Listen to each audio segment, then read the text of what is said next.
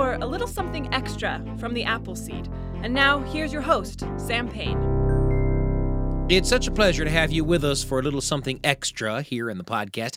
On the Apple Seed, we bring you a full hour-long episode filled with stories for you and your family just about every day. And we post that, but we also like to post a little something extra here in the podcast, something just a few minutes long, in case you've only got a few minutes and you want to fill them with a great story. And often we like to bring you something in the Apple Seed extra, inspired by something you heard in the full hour-long episode. Now, in today's full hour-long episode, we brought you a personal tale from the great Syd Lieberman, and we wanted to bring you another story from Syd in today's Appleseed Extra.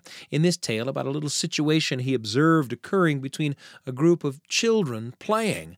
We'll have the chance to witness the pure love of sisters and the way small actions and a little bit of support can make everything all right.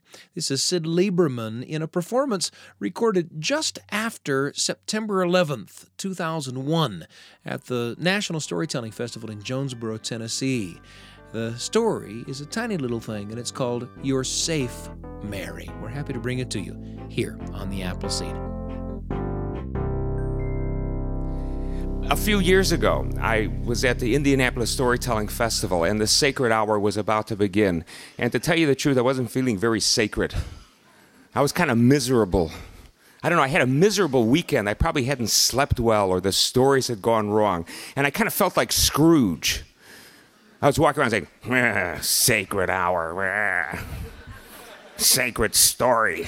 What's a sacred story? And it was time to go, and I started to go toward the tent. And then I got my answer. I knew what a sacred story was. Because as I headed to the tent, as I passed a baseball field, three little girls decided they were going to play baseball. Now, they didn't have a bat or a ball, but that didn't stop them. One was nine, one was seven, and one was three. They installed the three-year-old on the mound. The seven-year-old got up to bat, and she had watched baseball. She was standing there like a batter. The nine-year-old had watched baseball. She got down like a catcher. And then they both began to yell to their three-year-old on the mound, the three-year-old sister, "Okay, Mary, throw the ball. Throw the ball." Now, this is a problem for Mary. Because there was no ball. So Mary began to look for the ball on the mound, and she was walking around, and they kept yelling, "Mary, throw the ball, throw the ball." And Mary was getting more and more nervous, and they started to go like this, and so Mary just went like this. And the batter swung and started to run to first base, and then they began to yell, "Mary, get the ball."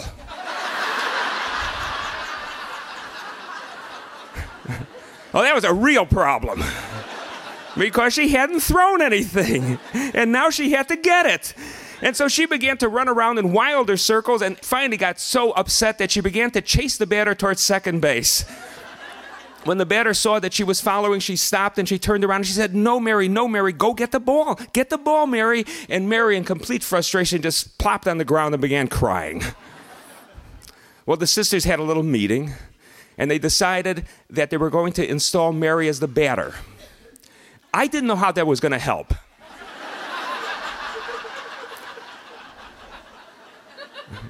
But they put Mary up to bat, and the seven-year-old got on the mound. They showed Mary how she should stand, and the seven-year-old said, "Okay, here comes the ball, Mary." And they yelled, "Swing, Mary," and Mary didn't know what to do, and they said, "Swing." And Mary looked around, she did this, and they said, "Oh, you hit the ball, Mary, run to first base." And Mary started to run to first base, and the pitcher said, "I've got the ball, Mary, I'm going to tag you out." And she began to run behind Mary just slow enough so that if Mary, you know, ran like this, she wouldn't be tagged. And Mary was squealing and laughing. She was so happy. Happy, and she reached first base, and the sisters began to yell, "You're safe, Mary, you're safe, Mary, you're safe." And Mary was jumping up and down on first base, and then they all grabbed hands, and they began to dance around first base, yelling, "You're safe, Mary, you're safe, Mary."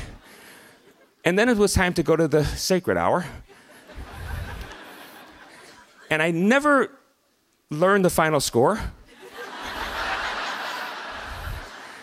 I never knew who won.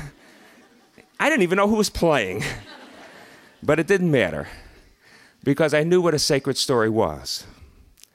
It's a story that contains faith in the unseen, love and care and concern for your sisters and your brothers, and God willing, stories filled with squeals of joy.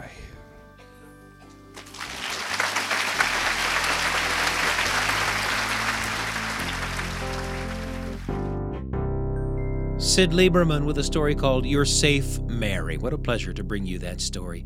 And don't forget, you can always find more great stories online at b y u radio dot org slash Appleseed. I'm Sam Payne, and I can't wait to be with you again for more stories from all kinds of tellers on the Appleseed. Thanks for joining us for a little something extra from the Appleseed. Google the Appleseed podcast and subscribe for something new just about every day. The Appleseed with Sam Payne.